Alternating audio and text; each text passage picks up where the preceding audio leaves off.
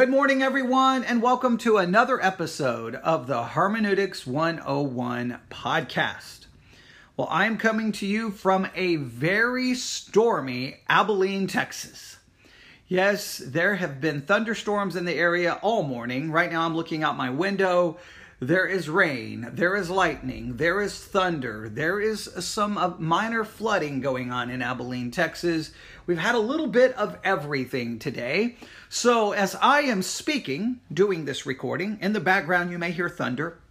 You may hear who knows what. I hope it doesn't distract. I think if we can all pretend that all of the sounds in the background coming from the storm well, it's really there to add some ambiance to the uh, podcast, to, to add a, a kind of a, an interesting soundtrack to my voice. Can, can we pretend? Can we maybe? I don't know. So I just want you to at least know that because if you hear all of that in the background and I don't mention it, you'll spend all the time trying to figure out what the sound is in the background and miss everything that I have to say. So I just want to get that out of the way right up front. But what we need to do is do a proper introduction. So let's do that. Welcome, everyone, to the Hermeneutics 101 podcast. It is Thursday, May the 2nd, 2019, and I am recording this at 11:45 a.m. Central Time. Now, today, we have a very important lesson for us. We have a very important lesson. Now, this lesson is going to be uh, one of those kinds of lessons where you're going to have to do most of the work because I'm going to present to you in a few minutes a sermon. A sermon preached by someone else, and I want you to listen to this sermon. And as you listen, I'm going to give you some things to consider from a hermeneutical perspective as you listen to this sermon that I'm about to play for you. But, but we have to kind of build a foundation for the sermon. All right, so let's start this way. If you have been a Christian for any length of time, you have probably sat in church or turned on Christian radio or were on the internet and you've heard sermons or you've read Christian books or maybe even your own pastor has stood behind the pulpit and preached some words that sound something like this. If you are a child of God, if you are a Christian, if you have believed in Christ by faith alone, if you're trusting in Him for your salvation, if you have been born again, you are now indwelt by the Holy Spirit, and the power of God abides in you. And that power that is inside of you will can lead you to a life. In fact, it should lead you to a life of victory. You are more than a conqueror in Jesus Christ. You should be living a powerful, victorious Christian life, overcoming sin, overcoming overcoming doubt, overcoming anxiety. You should be the model of victory because you are a victor because of Christ and because of God's Spirit living and dwelling and empowering you from the inside. Now that sounds so good. And I understand that many of those words are taken from scripture. There, there's some scripture references that that that kind of they use when they speak like that. They may even quote a scripture or two. But whenever you hear those kinds of sermons, it would be, at least I think, proper to take a step back and go, no, wait a minute. If all of us professing Christians are to be victorious and that we're conquerors and that we're and that we overcome, then why do so many Christian marriages end in divorce? Why do so many Christians, Christian men, struggle with porn addiction? Why, why? I mean, we can go on and on and on. You look at the lives of many Christians, and do we see vic- victory? Do we see power? Do we see overcomers? Do we see conquerors? Or do we just see normal people struggling with daily life? Sometimes they seem to be doing good, sometimes they don't. And sometimes their life is really not radically different from maybe their neighbor who doesn't claim to be a Christian. Now, I know to even say that bothers some Christians, but I think we have to just be realistic. When, when you look at the lives of average people who claim to be Christians, sometimes you it doesn't appear to be so so, so victorious. And, and and now we may be able to say that on a Sunday, but I'm talking Monday, Tuesday, Wednesday, Thursday, Friday, Saturday, when you're not sitting in the pew and life is going on behind closed doors, and and you know what's going on. You know if you feel victorious. And I think even if we can, if we not only take the reality around us, if we open up the pages of our Bible, we do see some very interesting contrast in the Bible. Yes, we have verses that speak of being more than a conqueror. Yes, we have verses speaking of power and God working in us. Yes, we do have those verses and they cannot be ignored and they cannot be denied. But we also have verses, say the book of Romans, where Paul describes himself. And he describes himself as someone who the things he doesn't want to do, those are the things he do he does, and the things he does want to do, he does it. Like the things he doesn't want to do, he does, and the things he does, he, the things he wants to do, he doesn't do. Well, why is Paul having a, such a, a, struggle with, hey, I don't want to do this, but that's the thing I do, and the, uh, this is the thing I want to do, and that's the thing I don't do? Why did Paul describe such a struggle? It sounds like he is not victorious. Now, there have been many attempts to get around that that Paul was describing himself before he became a Christian, and that is that is the state of a person prior to conversion, but that the problem with that is where do you have a lot of lost people saying, "I want to live for God. I want to live a, a godly life." Yeah, that's usually not the sound of an unregenerate person. That, that, that just acknowledging that struggle and the desire to want to do good, but then he doesn't do good. Um, that seems to be the, the voice of a converted person. So we have this contrast even in the pages of the Bible. Now, why am I laying such a foundation? Well, the sermon I have for you today. It is an introduction to a series from an Old Testament book. Hmm, okay, now, now just wait right here. So, somehow this sermon has something to do with you living a victorious Christian life. That you being an overcomer, that you have power, that you, you have victory, and you should be living in that victory. But they're going to get to that subject from an Old Testament book. Now, we just from a hermeneutical perspective, we got to go, wait a minute, wait a minute. Are we sure that that's what an Old Testament book would be teaching? Would an Old Testament book be laying out principles for victory in the Christian life? Or would it be laying out principles for victory for something else? Let me pull up the information from this sermon. All right? Give me one second. It is called Possessing Your Possessions. Possessing Your Possessions. Here is the description this great study in the book of Joshua is going to be a revelation of what God is doing and what God will do for us.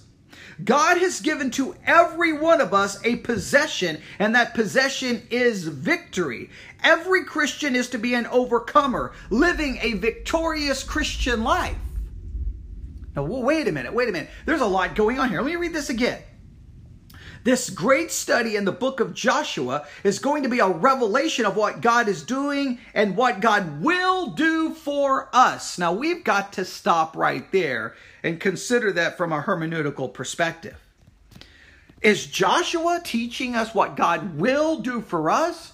Or is the book of Joshua teaching us what God did for Israel? Now, are there some principles that may be applicable? We could possibly say yes.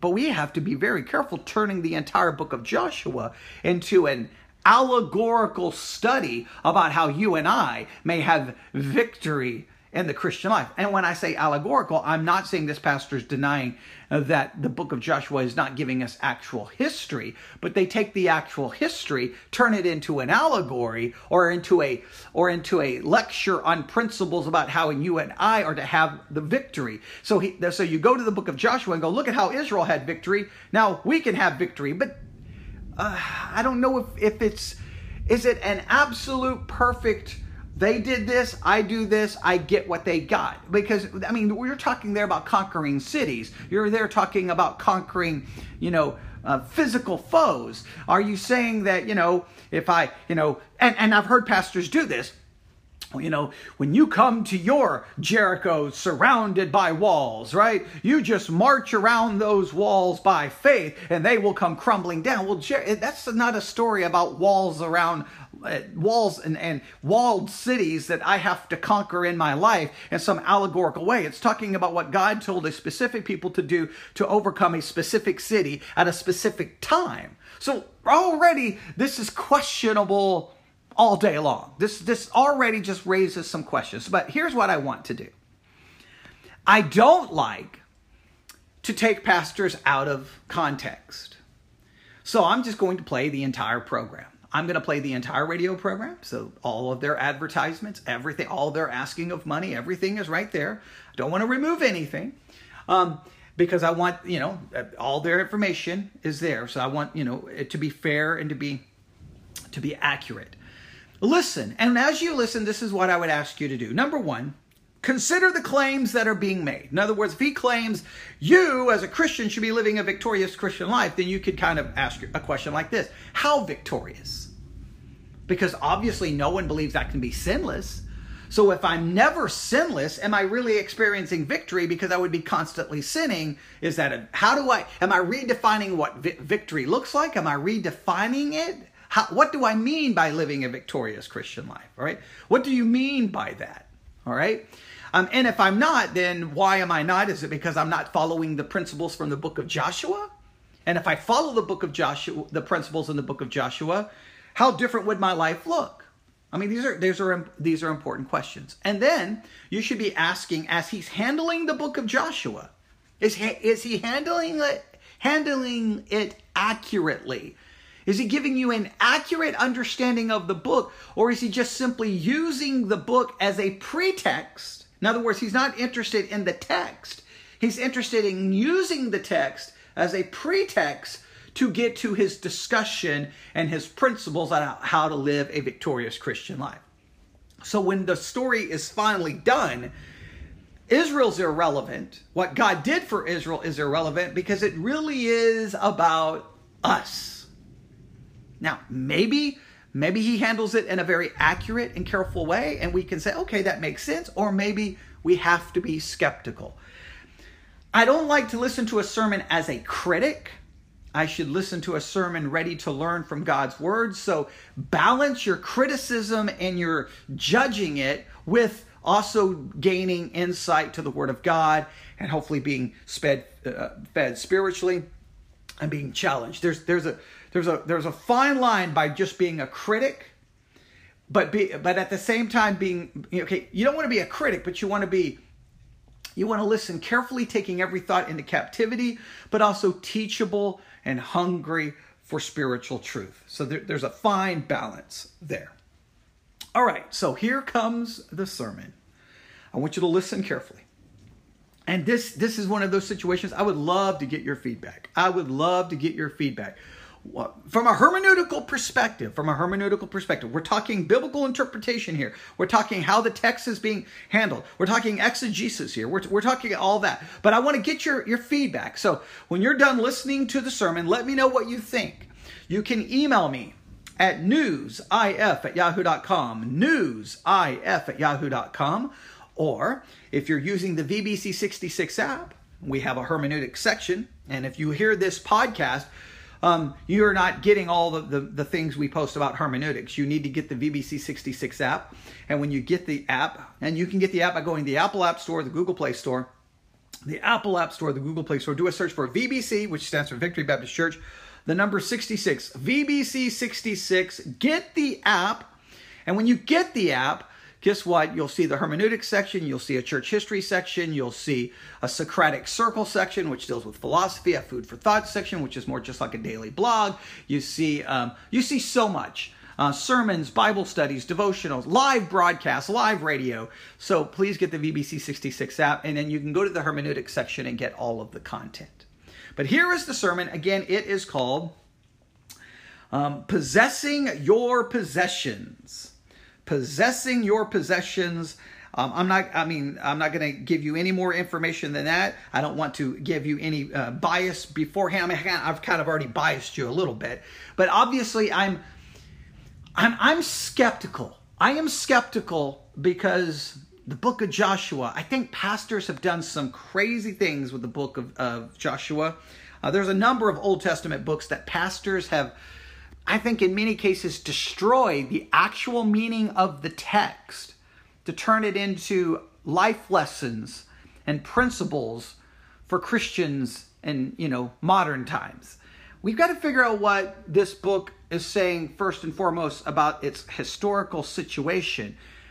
And then once we derive that, we have to be very careful how we apply it, that we don't apply it in such a way that we abuse or misuse the text. Now that's that's a that's a whole hermeneutical lesson right there, but we'll get into that later. Here is the sermon. Listen carefully and please when you're done, I want to, to I want to talk about this. I want to discuss this. So talk to me about it. Let me know what you think because you may change my perspective and I'll be more than willing to talk about it. I have a feeling we'll be talking about this sermon in the future. I do. I could be wrong, but we'll see.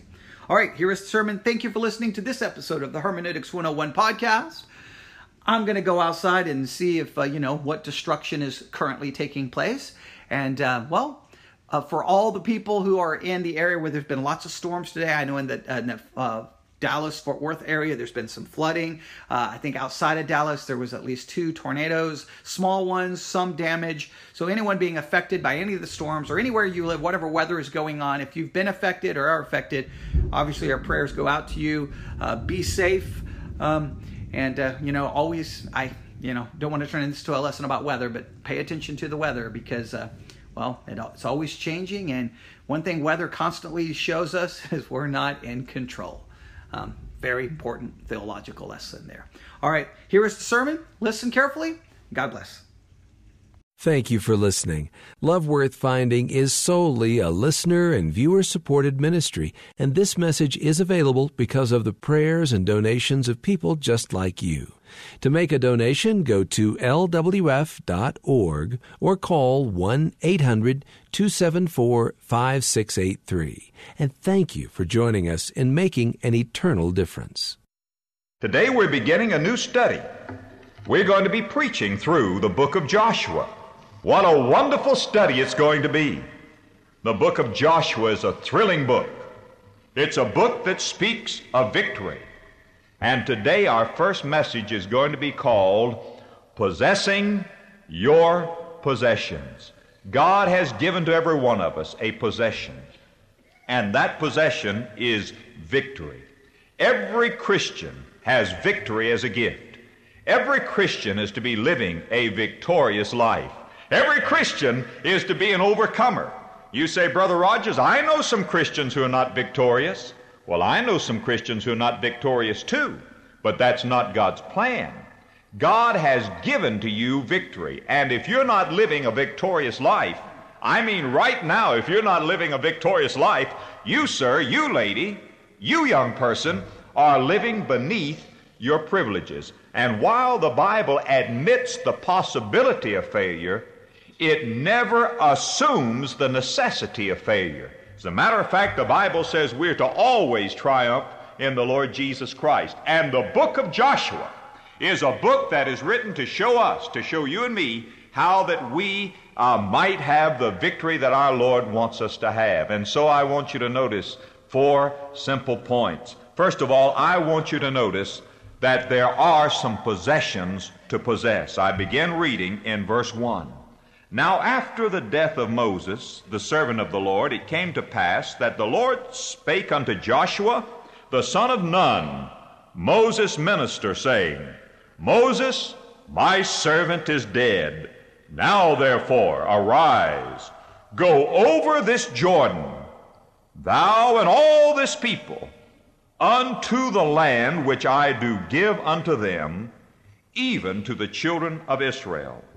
Every place that the sole of your foot shall tread upon, that have I given you. Now, the phrase, that have I given you, is an important phrase, so please mark it, note it, underscore it. That have I given unto you as I said unto Moses. From the wilderness and this Lebanon, even unto the great river, the river Euphrates, all the land of the Hittites, unto the great sea toward the going down of the sun shall be your coast. Now the Israelites were now in the wilderness. They had come out of the land of Egypt and they were headed toward Canaan. Canaan is the promised land, the land of victory and the land of peace. And God said, Now you cross over Jordan and possess this great land, this vast land, this bounteous land, this beautiful land, this land that flows with milk and honey. It's yours. I have given it to you. Now go in and take it. That was the history of it. But notice the implications of it. You see, Egypt represents the domain of the lost person. While the Jews were in Egypt, they were under the cruel mace, the power of Pharaoh. And Pharaoh had them in his domain. He was a cruel taskmaster, and he represents the devil. And Egypt, the land of bondage, represents the condition of every unsaved boy, girl, man, and woman that's listening to my voice. But remember, they came out of Egypt, and God delivered them out of Egypt by a miracle. The death of the Passover lamb, the opening of the Red Sea, they came out. And that represents the miracle of our new birth when we come out of the land of bondage. But when they came out of Egypt, they entered into a vast desert called the wilderness. Now, it's all right to be in the wilderness for a little while. There is a legitimate wilderness experience. That is, when we're little babies in Christ. But if he stays in the wilderness too long, then the Bible no longer calls him a babe in Christ. The Bible calls him a carnal Christian. The word carnal means fleshly.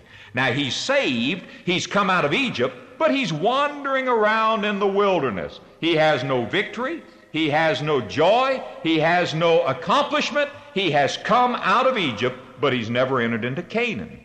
Now, Canaan in the Bible, the land that we're discussing right here in verse 4, is the land of victory, it is the land of peace. So many people want to call Canaan heaven, but really, Canaan is not a type of heaven. The promised land is not a type or a picture of heaven. There was warfare in Canaan. I hope there's not going to be any more warfare in heaven. There was sin in Canaan. I hope there's not going to be any sin in heaven. I know there will not be. Uh, they went into Canaan and went back out. I hope once we get to heaven, we're there to stay. Why, there were giants and failures in Canaan. There needn't be, but there were some.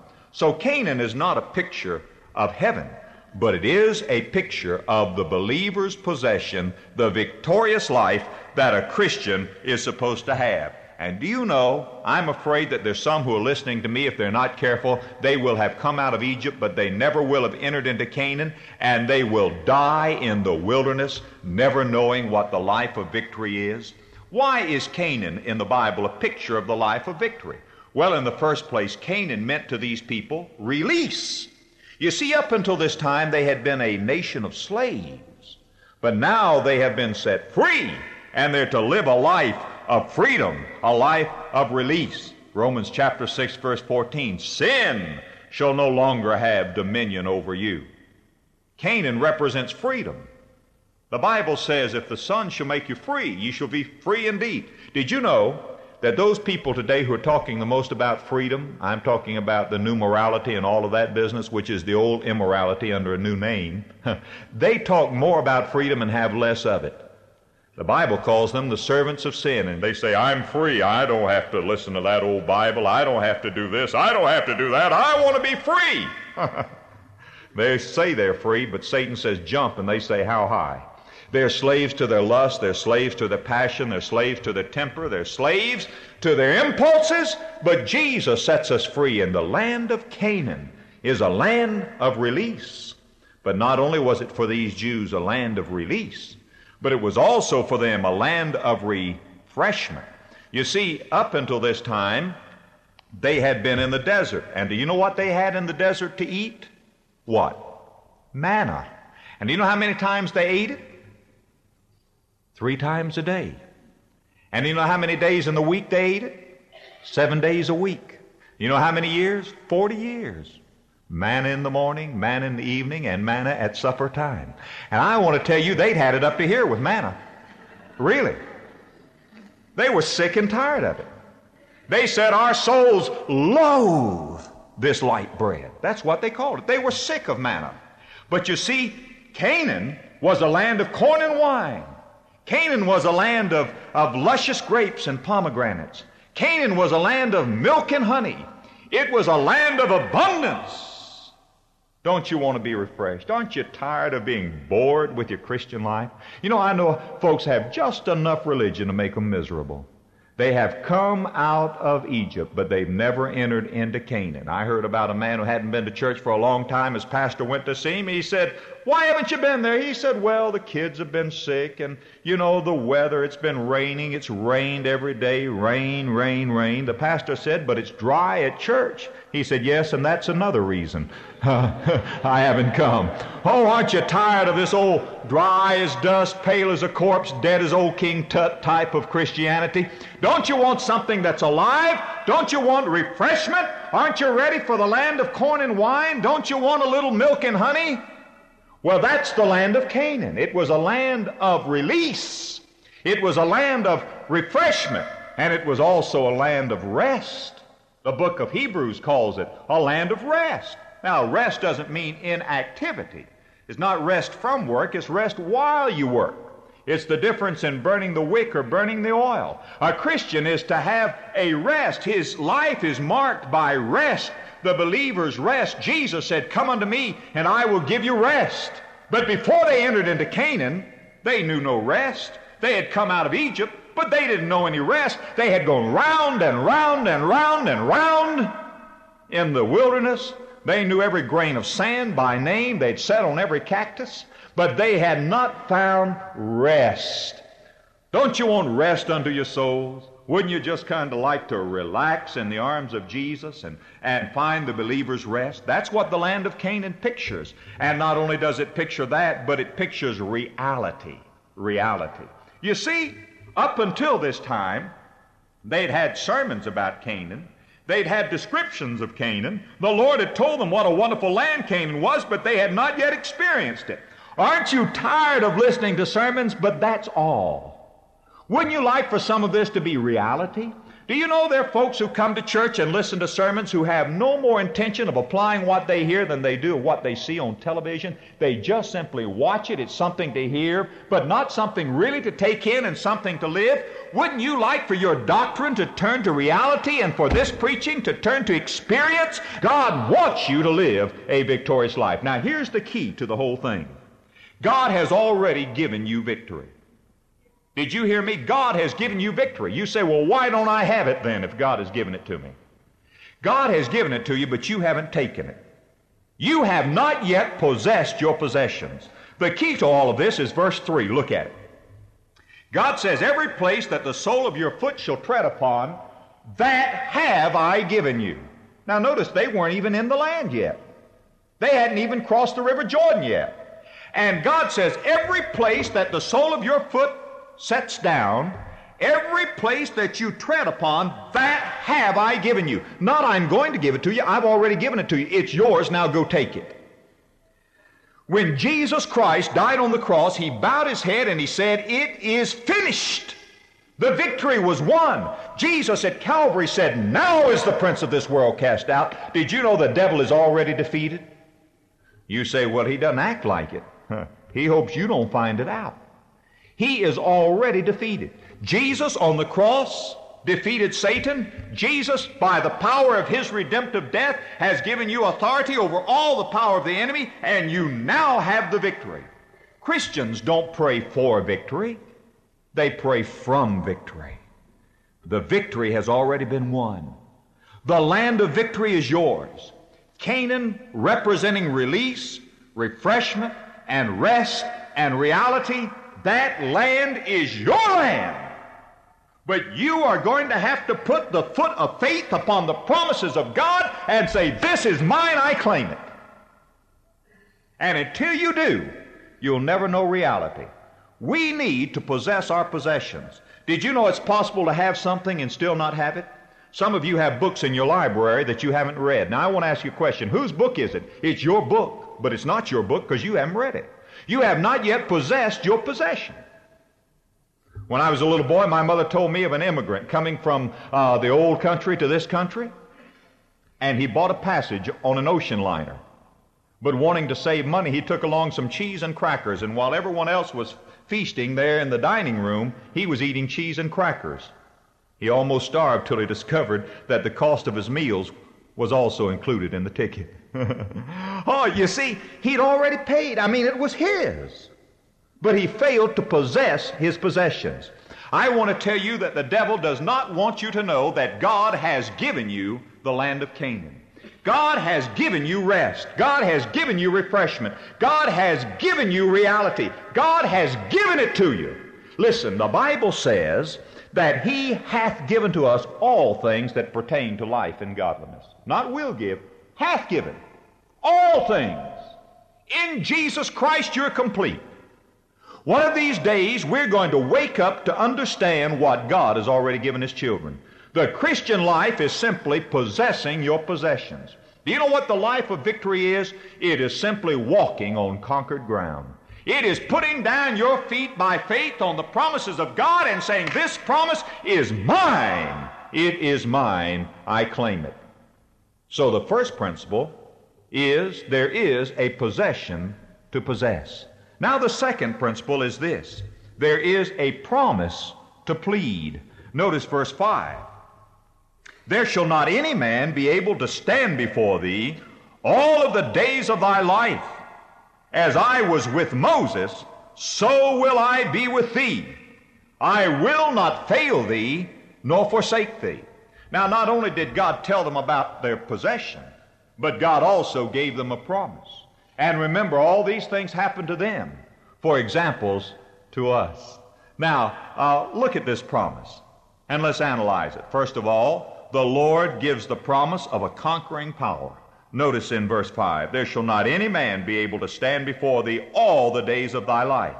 There's power to do everything that God asks you to do. You say, Brother Rogers, I don't have the power to cross the River Jordan. I don't have the power to drive out the giants of fear and doubt and lust and hate and envy and jealousy and worry. I don't have the power. No, but dear friend, these enemies, these giants cannot stand before you if you go in the name of Jesus, if you claim His power. Living victoriously is not your responsibility. It is rather your response to God's ability.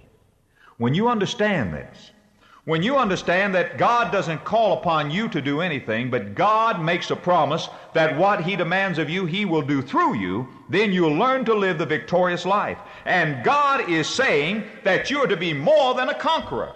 That's what Paul meant in the New Testament when he said in Romans chapter 8, verse 37, Yea, in all of these things we are more than conquerors through him that loved us. More than conquerors. Super conquerors. All right? Listen. Listen. This promise is the promise of a conquering power, and it is the promise of a continuing presence. Look again. Verse 5 There shall not any man be able to stand before thee all of the days of thy life, as I was with Moses. So I will be with thee. I will not fail thee, nor forsake thee. Now that's wonderful. A continual, constant presence. You see, what the Lord was saying is that the promises didn't die with Moses. God made a promise to Moses, but he reconfirmed it to Joshua. And the promises didn't die with Joshua. That's the reason I said this book is not what God has said, it is what God is saying. You know, so many times we're prone to take these promises and we're prone to date them and say, wouldn't it have been wonderful to live back then? Friend, I'd rather be living now than to live back then. God was with Joshua, He's inside me. I will never leave thee nor forsake thee. You say, Brother Rogers, can we take these applications and make them real to us today? Of course we can. And that's what the writer of Hebrews meant when he wrote in Hebrews chapter uh, 13, verse 5. He quoted this same promise. When the writer of Hebrews was trying to encourage those Christians, he said, For he hath said, I will never leave thee nor forsake thee. And when he said that, when did God say it? God said it right here in the book of Joshua. And so he's saying, Christians, God's already said it. Here's a principle. You might as well claim it. Are you familiar with what is called the Amplified Bible? Sort of an expanded translation. Now, it's not a distortion or a reading into the Bible, but it's taking every Greek word and kind of squeezing all the juice out of it. You know, just getting every drop out of it. I heard of a man who was a uh, strong man in a circus, and he would take a lemon and squeeze all the juice out of it. And then they offered a $100 to anyone else who could get one more drop of juice out of it. And everybody tried. But one little scrawny fella came up there and took hold of that lemon and started to squeeze it. One, two, three, four, five drops came out. They said, Who on earth are you? He said, I'm the treasurer of the Baptist church. now,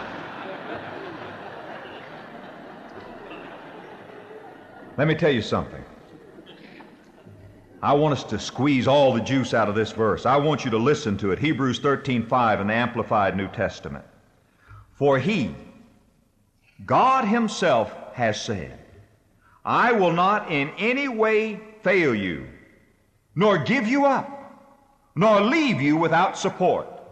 I will not, I will not, I will not in any degree leave you helpless, nor forsake, nor let you down, relax my hold upon you, assuredly not. Isn't that good? I will not, I will not, I will not. You see, our Greek scholars tell us that this is an intensive form that should be repeated three times. I heard of a young seminary student who learned that in seminary, went out to his country church, and was trying to tell a little lady this, who had known and loved the Bible all of her life. And she'd lived by that promise, I will not leave thee nor forsake thee. And he was explaining to her how it should be, I will not, I will not, I will not. She said with a twinkle in her eye, God may have to say it three times for you Greek fellers, but once is enough for me. Oh, how wonderful! How wonderful to know that not only is there the promise of His conquering power, but there is the promise of His continuing presence. Now, friend, if you've got His power, if you've got His presence, you've got all you need to take your Canaan. There is a land of victory. And not only should you possess your possessions, but you should plead your promise. He hath said, I will not leave thee nor forsake thee. Now, the third thing I want you to notice not only is there a possession to possess, and not only is there a promise to plead, but therefore there is a person to prepare. Notice verse 7 Only be thou strong and very courageous that thou mayest observe to do according to all the law which Moses my servant commanded thee. Turn not from it to the right hand or to the left, that thou mayest prosper whithersoever thou goest. Now, we've said that God gives the victory. And uh, there's nothing we can do to get the victory. God already gives it to us. And yet, here, this verse tells us that we've got to be strong, we've got to be courageous, and we've got to be obedient. And we say, now, Pastor, those are exactly the three things I'm not. I'm not strong. I'm weak.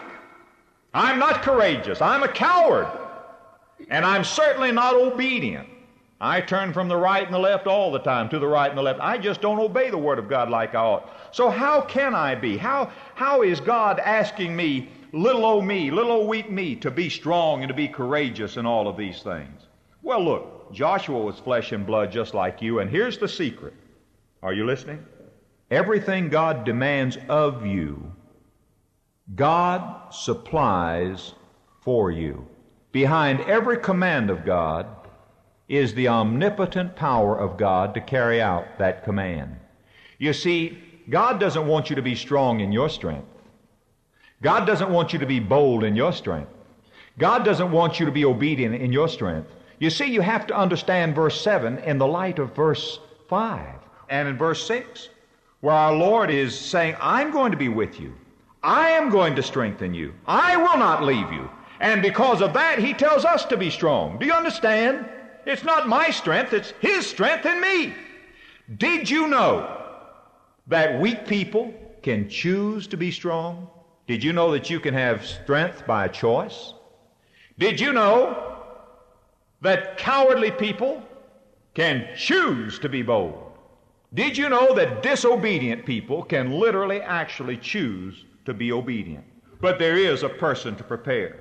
And if you think that you're going to sit idly by then you're wrong. Victory is God's doing. God gives us victory. And then God promises us victory. But not only is there possession to possess, not only is there promise to plead, there is a person to prepare. Are you today willing to say, I will by the grace of God be strong? By the grace of God I will be courageous. By the grace of God I will be obedient. There is a person to prepare. Now, finally, there is a plan to pursue. And I want us to notice it in verse 8. This book of the law shall not depart out of thy mouth, but thou shalt meditate therein day and night, that thou mayest observe to do according to all that is written therein. For then thou shalt make thy way prosperous, and then thou shalt have good success. Here's God's plan. Now, he, God showed us our possessions. God gave us a promise. God told us to prepare. And then God gave us a plan for taking the land. It's right here in verse 8. Now, let's look at it in three parts. First of all, we are to proclaim the Word of God. Look at it again. This book of the law shall not depart out of thy mouth. The Word of God is to dwell in us richly. But not only is it to be in us, we're to be speaking the Word of God. There is power in the Word of God. Did you know that you can use the Word of God as a sword with which to take the land? Did you know that? That the Word of God in your mouth is like a sharp, two edged sword. The devil would come against you as he came against Jesus, but Jesus vanquished Satan by the Word.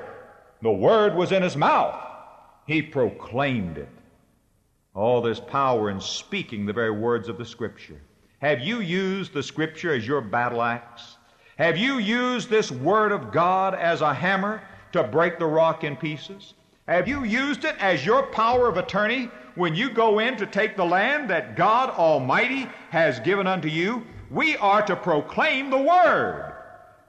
I like that verse in Ephesians chapter 4, verse 29 that says, Let no corrupt communication proceed out of your mouth, but that which is good to the use of edifying that it may minister grace to the hearers. Are the words of your mouth edifying? John Bunyan, one of the greatest Christians who ever lived, who wrote Pilgrim's Progress, was converted by listening to the conversation of several women.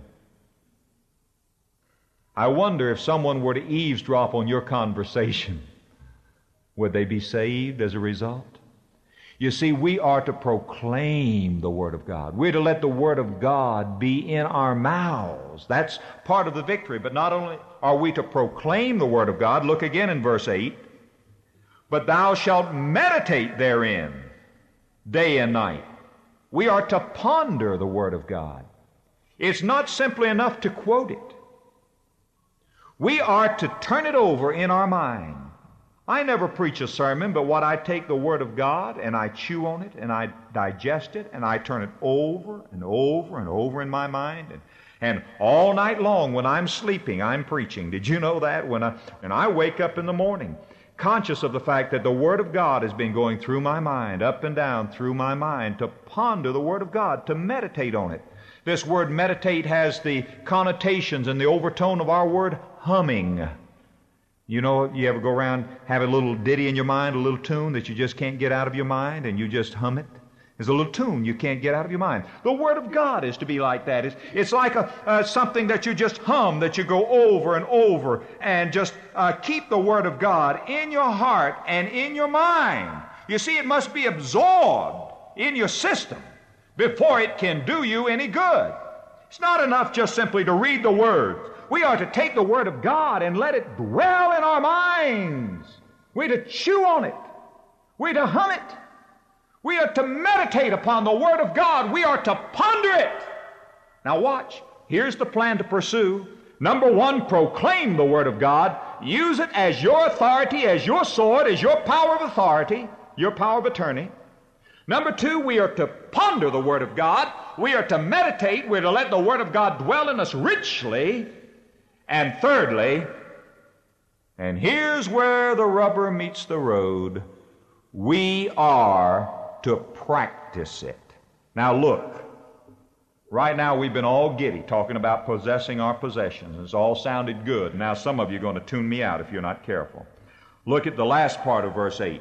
Meditate therein day and night, that, in order to, thou mayest observe to do according to all that is written therein. For then, and may I say only then, thou shalt make thy way prosperous, and thou shalt have good success. You see, the proclamation and the pondering of the Word of God is to produce in us the obedience to the Word of God. We are to proclaim it, we are to ponder it, but we are to practice the Word of God. This is the way to possess your possessions. You are to enter into that land with the title deed, the Word of God, and the sword, the Word of God, in your hands. Practicing, obeying the Word of God. Do you want me to tell you the proof of whether you believe the Bible? Do you obey it? You see, when you obey the Bible, what you're saying is, God, I believe it so much, and God, I trust you so much that I'm going to do what you tell me to do. Now, remember, we said that Canaan was reality, that God becomes real. Do you know I'm speaking to some people today who hear sermons about God, but God is not real to them? They say, Oh God, I wish you were real. I wish that you were real. I wish that I knew you. Do you want me to tell you how to make God real to you? Listen, meditation gives you knowledge about God. Obedience gives you knowledge of God. Let me say that again. Meditation gives you knowledge about God. Obedience gives you knowledge of God. There is no way to know God without obeying God. Let me give you a scripture from the New Testament. Turn to John chapter 14, verse 21. He that hath my commandments, that's the word of God, and keepeth them. The word keep means to obey, to do what's contained therein. He that hath my commandments and keepeth them, he it is that loveth me. Now, you can say all you want about loving Jesus, but if you don't keep his commandments, you're a liar. He that hath my commandments and keepeth them, he it is that loveth me. And he that loveth me shall be loved of my Father, and I will love him and will manifest myself to him. Do you want the Lord to manifest himself to you? Do you want the Lord to be very real to you, to show himself to you?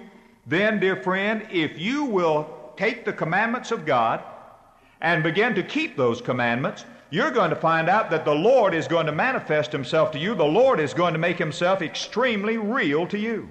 And the reason that God seems distant to some people and, and that all of this seems unrelated is they don't keep the Word of God. The reason some people never enter into Canaan, the reason some people never have victory, the reason some people never know the land of corn and wine, the land of milk and honey, the land of figs and grapes and pomegranates, is that they do not obey the Word of God. There is a possession to possess. God has given you victory. There is a promise to plead. God says, I will be with you and no one will be able to stand against you. There is a person to prepare. And oh, friend, there's a plan to pursue. We are to proclaim the Word of God. We are to ponder the Word of God. We are to practice the Word of God. And then God gives us a promise. Look in verse 9. Have I not commanded thee? Be strong and of a good courage.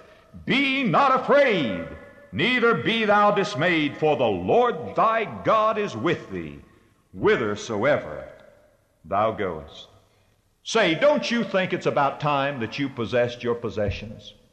Don't you think that it's about time that you started putting forward the foot of faith and saying, This one is mine, my Lord has given it to me. And I'm not going to let the giants of doubt, despair, move me out of this land. Let me talk to those of you who are not saved right now. If you should die right now, you'd go straight to hell.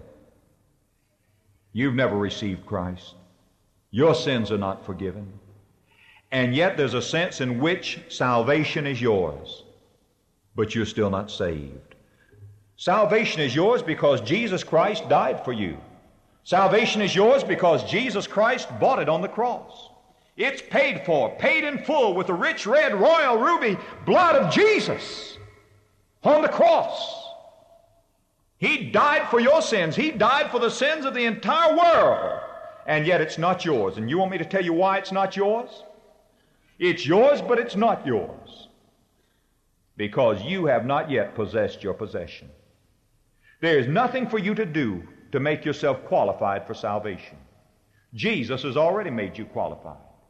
Your salvation is bought and paid for with the crimson blood of the Lord Jesus Christ, but it will not be yours until you possess your possession. Until you say, I claim by faith what Jesus Christ did for me on the cross. Others of you have done that. You've come out of Egypt, but you've stopped short. You've bogged down in the wilderness. You're stuck in the glaring desert sand, and you want a life of victory. Dear friend, it's time that you possessed your possession. It's time that you said, My God has given it to me. I don't have to beg Him for it. I'm going to thank Him for it. And I'm going to take the Word of God as my sword, and I enter in. And there's no power of hell that's going to stop me. By the grace of God, I'm going to be a victorious Christian. We pray that God has blessed you as you've listened to this message. If you'd like additional copies or information about other resources, write to us at Love Worth Finding, P.O. Box 38300, Memphis, Tennessee 38183. You can also visit our online bookstore at lwf.org. In the U.S., you can place Visa or MasterCard orders by calling 1 800 274 5683 Monday through Friday 8:30 a.m. to 4:30 p.m. Central Time. Thank you and may God richly bless you.